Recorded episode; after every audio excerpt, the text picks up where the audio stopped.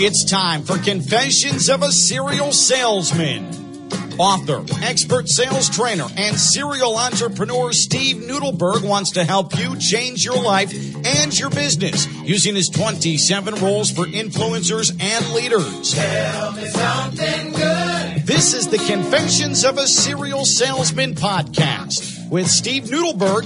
Here's Josh Cohen. And welcome to yet another edition of the Confessions of a Serial Salesman, the podcast, the 27 rules for influencers and leaders. We've already made it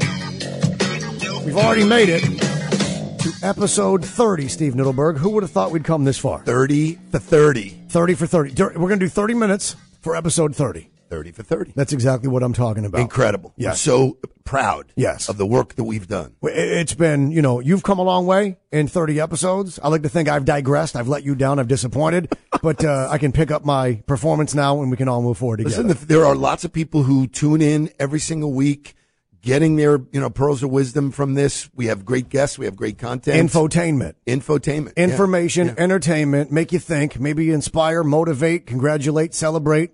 It's like a master's degree in sales. That's what it is. Get the book. For those of you that don't have the book, get the book. It is available in fine retailers and online, of course, and as well now available in paperback. Paperback writer, like the Beatles said. Our guest today is actually a fella I know personally and professionally, and you've come to know in both those ways as well. He's one of the bright minds in the this new era of marketing and thinking and advertising and the difference there within. It is Greg Snowden. He's the vice president and account director at Global Team Blue, GTB. And of course, I know you through all your great work with Ford. Welcome aboard, my friend. Yeah, good to see you, Grego. Glad to be here. Thank you guys for having me today. It is our pleasure indeed. Why, other than me saying Greg should be on because we could really do a out of the park episode, why do you think Greg would be a great person to have here to share his wisdom with your audience? That's an awesome question. So Greg and I have become friends over the course of time.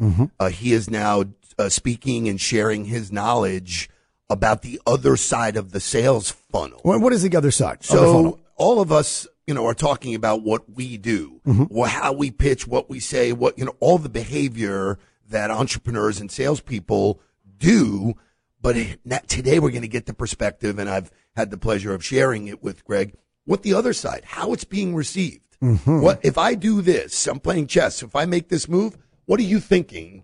And getting in the mind of the guy who is receiving emails, phone calls, offers, some of the pitches, shit that gets thrown at him. Right. It's just fantastic. It's really the yin and the yang. Would you call it the buyer side or no? In a conversation between... yeah, it is the buyer side. Okay. He is...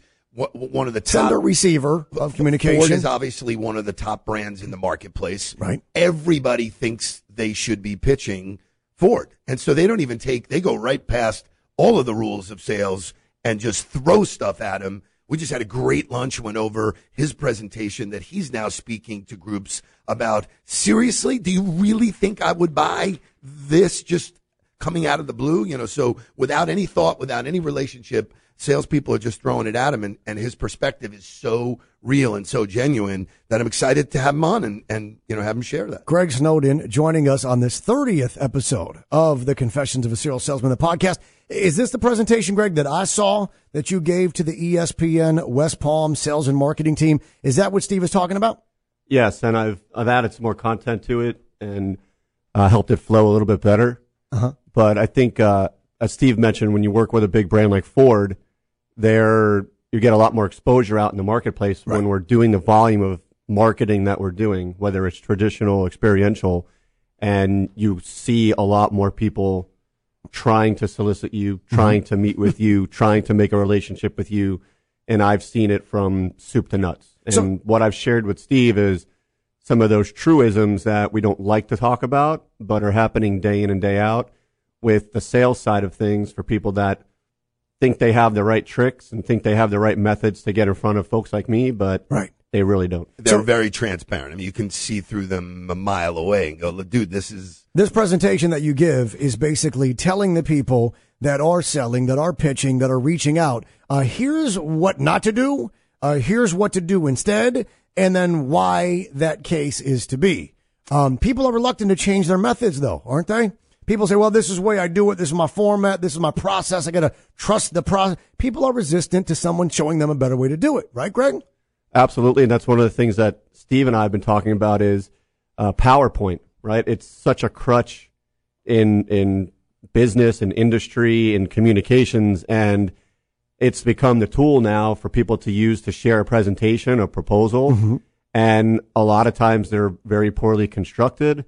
One of the things that I was shared with Steve earlier is, you know, it comes down to much like you do in your personal life. When you're trying to meet a girl or date someone, right, you try to understand, you try to learn about them, you're interacting with them. That doesn't always convert over to the business world.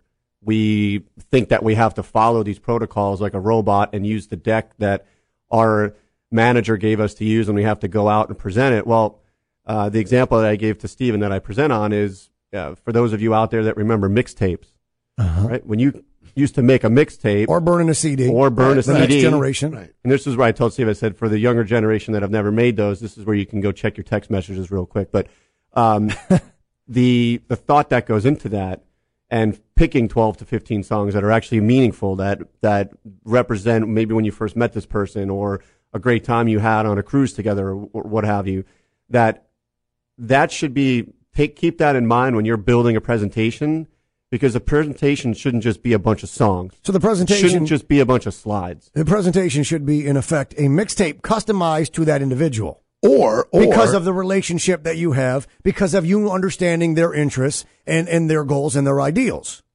Exactly. And if you don't know anything about them, it's okay to leave a blank slide in there and say, I don't know anything about you. I'd like to fill this with great information about you, your organization, your company.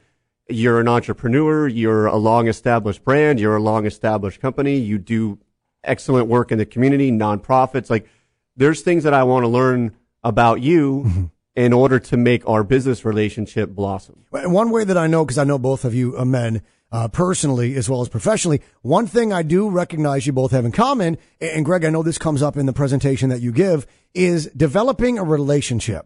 I remember seeing Greg's presentation, and he was talking about dating. You go on a date, and you're not asking them to marry you. You're not the first date. There's courtship, right? And then there's dating, and then there's a little romance. There's romance involved. And Steve, I know you are also a big proponent and practitioner of seeing if there is a relationship of symbiotic gain and benefit, seeing if they just like each other. Otherwise, trying to force to the win and the sale is counterproductive to everybody's goals. So there's one of the rules that we talk about, and the word, it's one of the best words in sales, is figuring out if we're a fit or not. Right. And so everybody who's on the sales side that is trying to get to Greg thinks they're a fit for Ford. Of course. They've made up in their minds, Ford should be buying me. Mm-hmm. Now, Ford couldn't possibly buy every single sponsorship.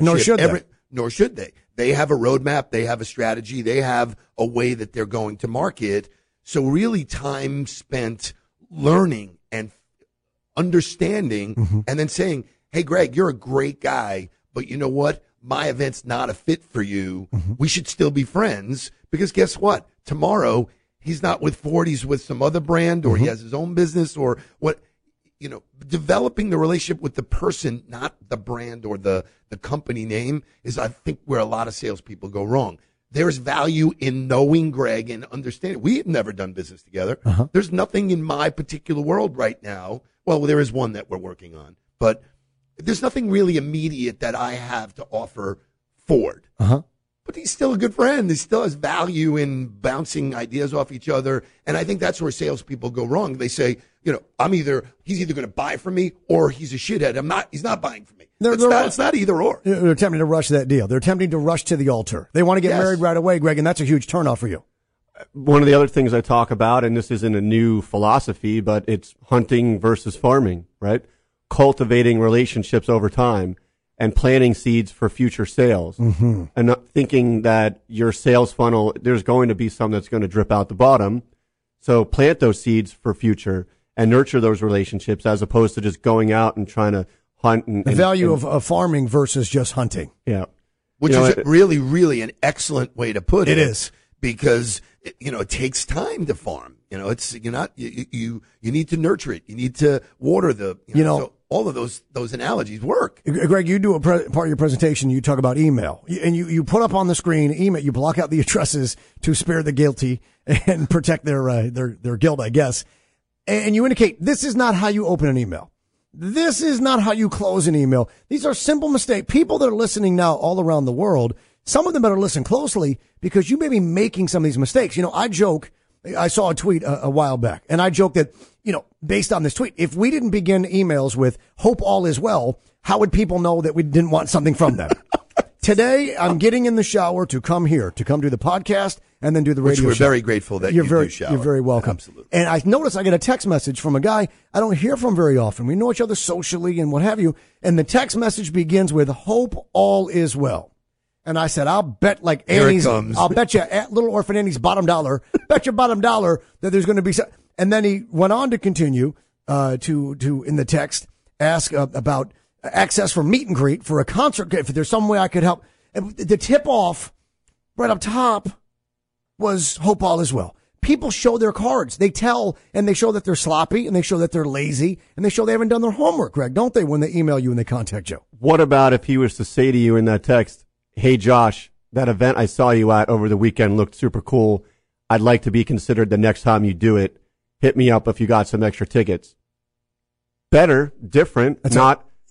Hope all is well. It's a different tone. By the way, yeah. Can I take advantage of you? Yeah. So the paradigm shift is, you know, so he's an expert at this in my mind because of the volume of presentations he's getting. People blindly just shoot him a deck, you know, to look at. Oh, yeah. And generally speaking, and we talked about this at lunch, the first 15 or 20 slides are about the event or about them, not about Ford. Right. And so it's like, listen, you don't even know me. We don't even know. It's about all this stuff about me. Pitch. And does anybody like to be sold? Nobody. I mean, when I walk through the mall and the woman goes, excuse me, and she wants to put, you know, lotion on my cuticles, I don't want to get sold.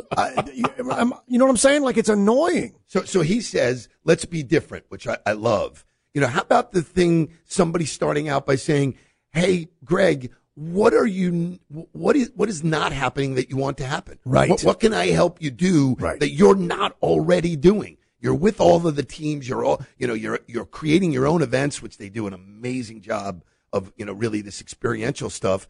What are you not doing that you want to do? What's keeping you up at night? You know, those kind of open questions that say, hey, maybe there's something in my arsenal that I can bring to the party, but how would I know that? It ruined my chance by going here. And it's lazy. He shows, it's cookie cutter. He shows that there are people who actually put the wrong name on it. And they go that far as well.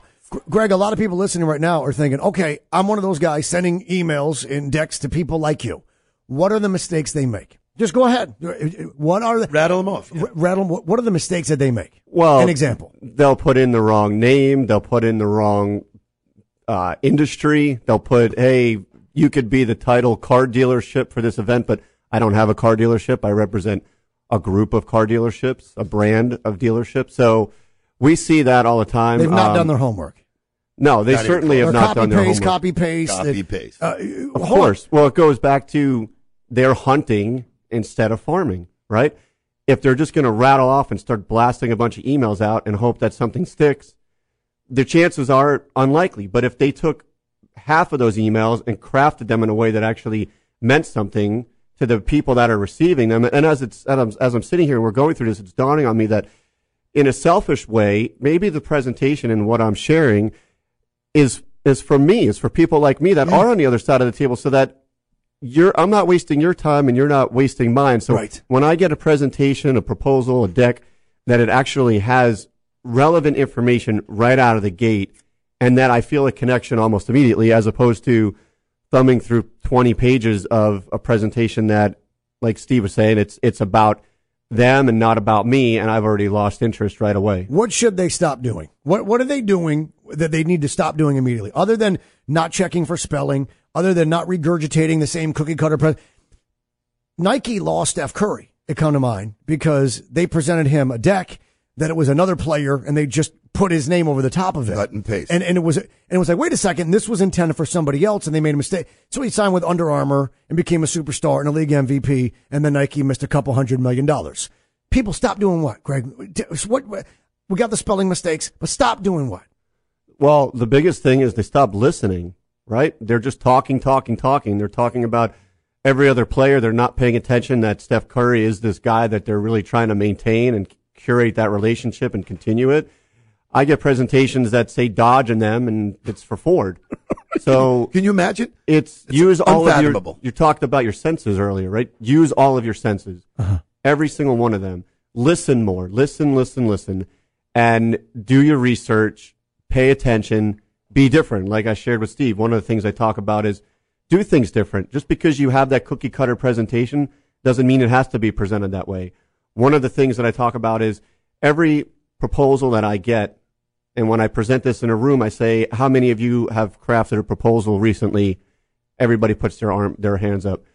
How many end with the last page being how much it costs for that sponsorship, for that program, for that product, whatever it may be? All the arms go up.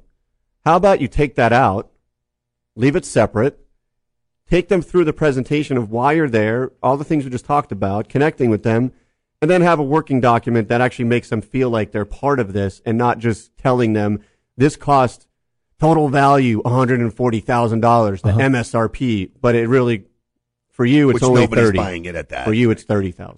Right. Doesn't seem to make sense. So for me as a career sales guy, I believe you need to earn the right to pitch somebody. When I think the mentality is, I've done my work. If I pitched, I spray and pray. Brrr, I sent out 20 proposals today, but without any work. The work is understanding who they are, what they're trying to achieve. No interaction. No grooming. You know, so no relationship. In any business, spraying and praying doesn't work. There's so much information about Greg that's available. They do so many events. You could go to one of the events. He's there. Right. He says, I'm going to be here. Look at us. Look at what we're doing. We're at Sunfest. They do an amazing job at Sunfest. He's there. You know, so if you got to get off your ass, go there and admire the work that he's done, and maybe just send a note. Hey, I was at Sunfest this weekend. You did an awesome job. Done. It's getting to the decision maker, right? It could be me. It could be someone else. It could be the CEO, the CMO. It could be a proprietor of a business you're trying to get in front of them. So you're not just going to walk up to their house and knock on their door. You're going to find the right way at the right time to do it. And that's what Steve and I have been talking about is when you invest that time in understanding who your target is and who your prospect is, the end return on it should be much more valuable than just shotgun approach to I'm putting 30 decks together. I'm going to throw them all out there and hope that something sticks today. Yeah, that doesn't work. Let's get to the intersection between sales and marketing. I think a lot of people that listen don't really necessarily understand the difference between sales and marketing. And you're an expert on this. You're an authority on this, Greg Snowden. So if you wouldn't mind, kind of meet us at that intersection, because these are two different avenues that do converge. There is an intersection, but they travel in different directions. So please, by all means. So the president of the agency that I am employed by, he said something very, very astute recently, which was, we work at the intersection of business and everything else.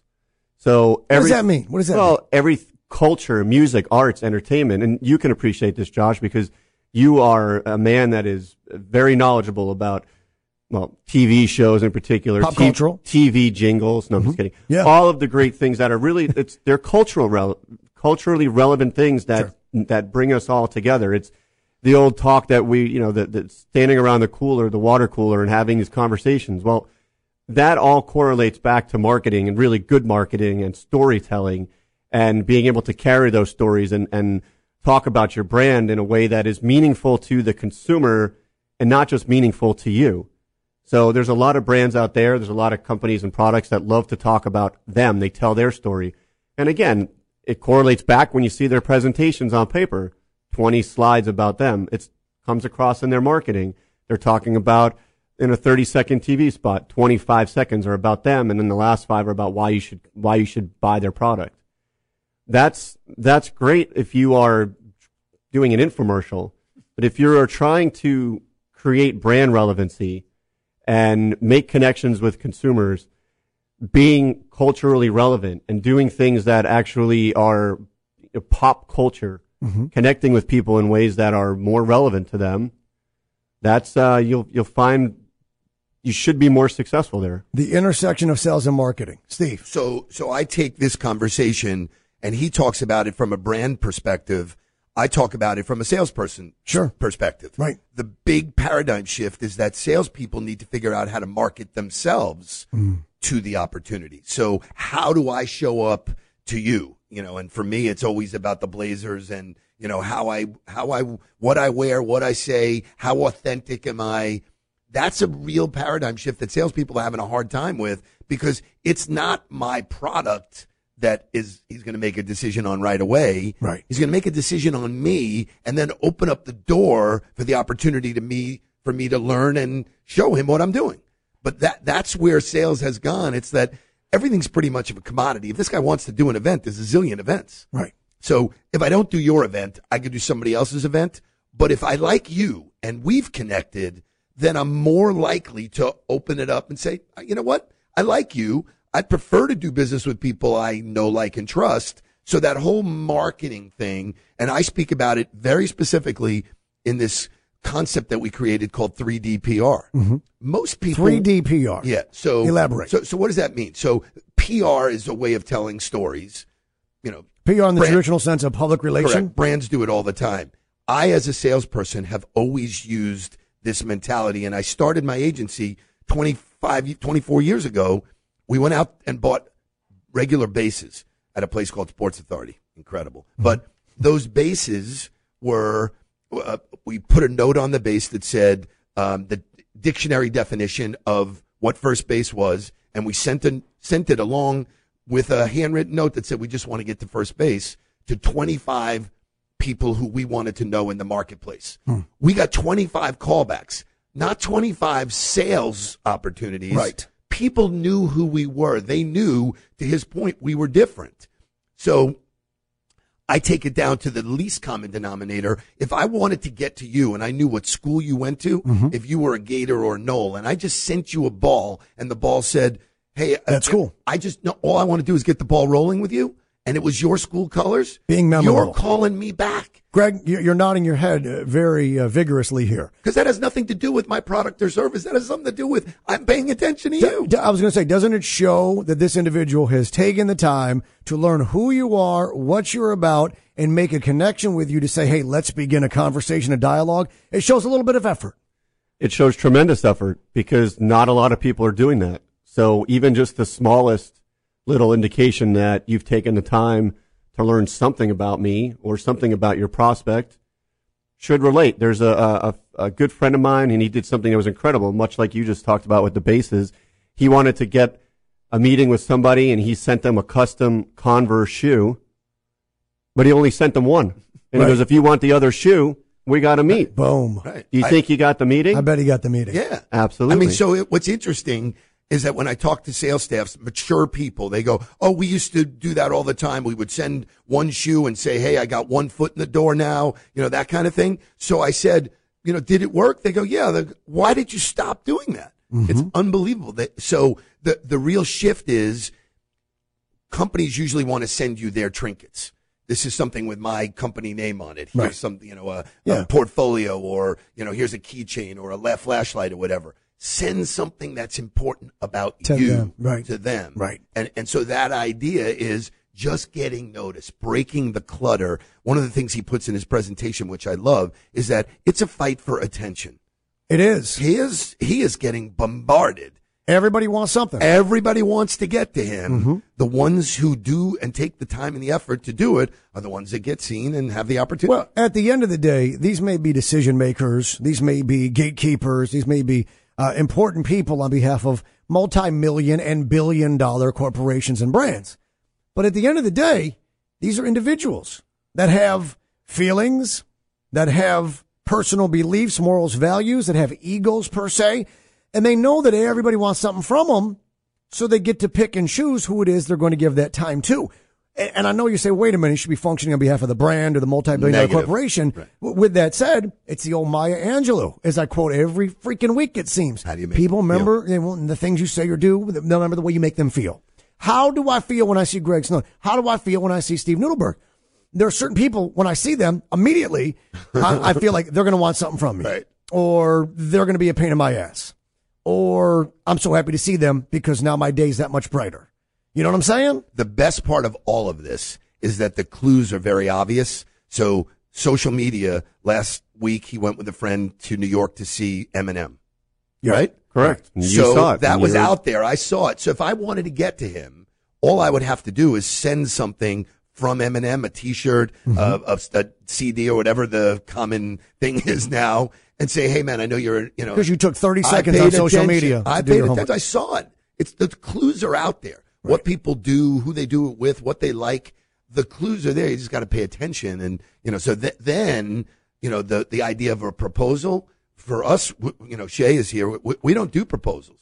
We do memos of understanding. We've already talked to each other. We agree that this is sort of the concept of what we're going to try and do or not do. And here's what we understand from the meeting. And people love that. It's not a pitch. You know, it's just a whole different mindset. So I believe to your point, he's going to be an amazing speaker out in the universe because he offers a perspective that you don't normally see. You know, there's a lot of people pitching and speaking on stage, but getting in the mind of somebody who's actually. He's like Greg's like when the FBI hires the bad guy. Yeah. When the bad guys were beating the casino and they were cheating and they go, hey, come work for us. That is so good. Well, that's what I'm here for. Yeah. You know, just have one good point a day. Unfortunately, it came in the 28th minute of the podcast. I wish I had something for you a little earlier. Maybe for episode 31. You did great. But no, is that a fair assessment, Greg? It's kind of like, hey, I know what you guys want to happen, and I've been on that side, and now on this side, let me tell you guys what you're getting right and what you're getting wrong.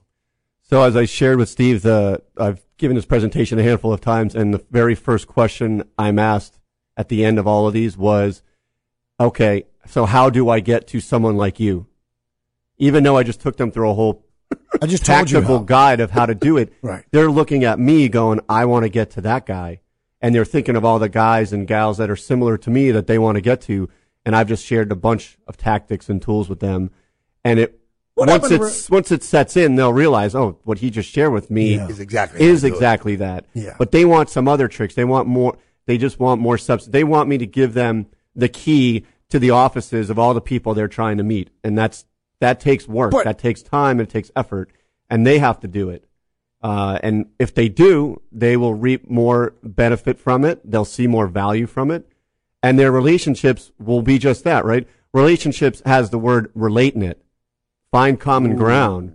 Find things that are meaningful to one another. Right. Back to the hostage negotiator that I speak of all the time. But you're exactly right. The hostage negotiator wants to find commonality with the hostage taker. So from there, they can begin a solution that will be in the best interest of all the parties involved. It comes down to resourcefulness. And we live in an age now where resourcefulness is only as plentiful as Wi-Fi, because these people that are saying to you, Greg, how do I get to you? Like, they're used to just Googling solutions. They're not thinking. They're not taking what you gave them and applying them, because it's the Google age of what is it, as opposed to just doing the work yourself. And you know, when someone's doing the work, he knows it shows up very different. Yeah. So it's, we're living in this fascinating time, to your point. There's so much information, so readily available. That resourcefulness should be at an all-time high, but instead it's the opposite, because they're leaning upon others. The election was decided by people who read things and didn't consider the source on their Facebook pages. They did not know. They can't themselves differentiate. So when you are trying to do business with companies and trying to get to meetings with individuals like Greg Snowden, listen to what he says. He's been on that side. He's on this side. Everybody's coming. And he's saying, don't do this. Never do that. Instead, why don't you try and do this? And you're, at the end of the day, you're a human being. And when you open some of these emails, you're turned off immediately. And here's the best part. And other times you're intrigued. Because of all this, he's one hell of a salesperson. He knows all this. Now he's dangerous. Oh, boy. We've created a monster. Greg? Absolutely. I'm ready to sell whatever you guys have. There it is. The vice president and account director global of Team Blue, Greg Snowden. thank you for the time and the insight. Kind of like a cheat code, if you will. Awesome. Kind of a cheat code of, hey, this is not a good idea. And I know we maybe oversimplified it, but these are, rules that you can practice in every day. When you go to write the email, just get his name right, for starters. And he has no agenda. There's no, he doesn't have to do this. Right. This is really pearls of wisdom. So I'm grateful you came on. I'm grateful that I love your presentation. I love what you're doing. Keep on doing it. Thank you, Greg. Appreciate you being here. Thank you for having me on the 30th episode. Right. We'll always remember it, right? Well, I think what he's implying is why not episode 1 through 29. Oh, that could, right? Yeah. Yeah. But you did have to, come up to West Palm. So that's true too. That's true too. Stevie, we don't ask people what's up or how you doing. That's just the crutch talk. You ask people to tell them something good, and a lot comes from that oftentimes. But ultimately, people share what's good. They feel better, and now you're already on a positive foot. So why don't we, if we wrap up episode 30, awesome. Why don't you tell us something good? So brother? Here's something good. A big shout out to my friends at Benjamin Steakhouse in New York. I was in New York last night. My man G at the bar took care of me and my two sons. The greatest meal, the greatest service. Benjamin Steakhouse. And it was fantastic. Located where? Gift on 41st Street. 41st and what? 41st and 3rd. Thank you very much. And it's they're amazing. It's fantastic. My reason for shouting it out is that it was an amazing Father's Day. It was, I got to spend the day, the time with my two boys. That's good. Which was incredible. So shout out to them, because when you deliver, service is not something that, is... You have to do Maya Angelou. You'll remember the way they made you feel. They made me feel like a superstar last night. So. Thank you very much. Our thanks again to Greg Snowden, Vice President, Account Director, Global Team Blue, GTB. And Steve, 31 pretty good. You want to go for 31? 31's a doozy, man. Let's do it. I got a lot of famous 32s and 33s. I can't think of a 31 on the top of my head. You got a 31? Famous 31. Yeah, like on, Ken. Like a middle reliever for the Yankees in the late 70s. Nolan Ryan. Did Nolan Ryan wear 31? Oh, I hope not. Oh, come on. I'm going to feel terrible if he did. Is that Nolan? Did Nolan Ryan wear 30? If he did, I'm going to feel terrible. Okay. Well, anyway, we'll think about it. We're thinking about it. We'll have one for next time. There you go. On behalf of Steve Nudelberg, Josh Cohen, saying, buy the book. Read the book, Confessions of a Serial Salesman. And thanks for listening to episode 30 of the 20... Well, Confessions of a Serial Salesman, 27 Rules for Influencers and Leaders. 31. Okay, goodbye. God bless. Godspeed.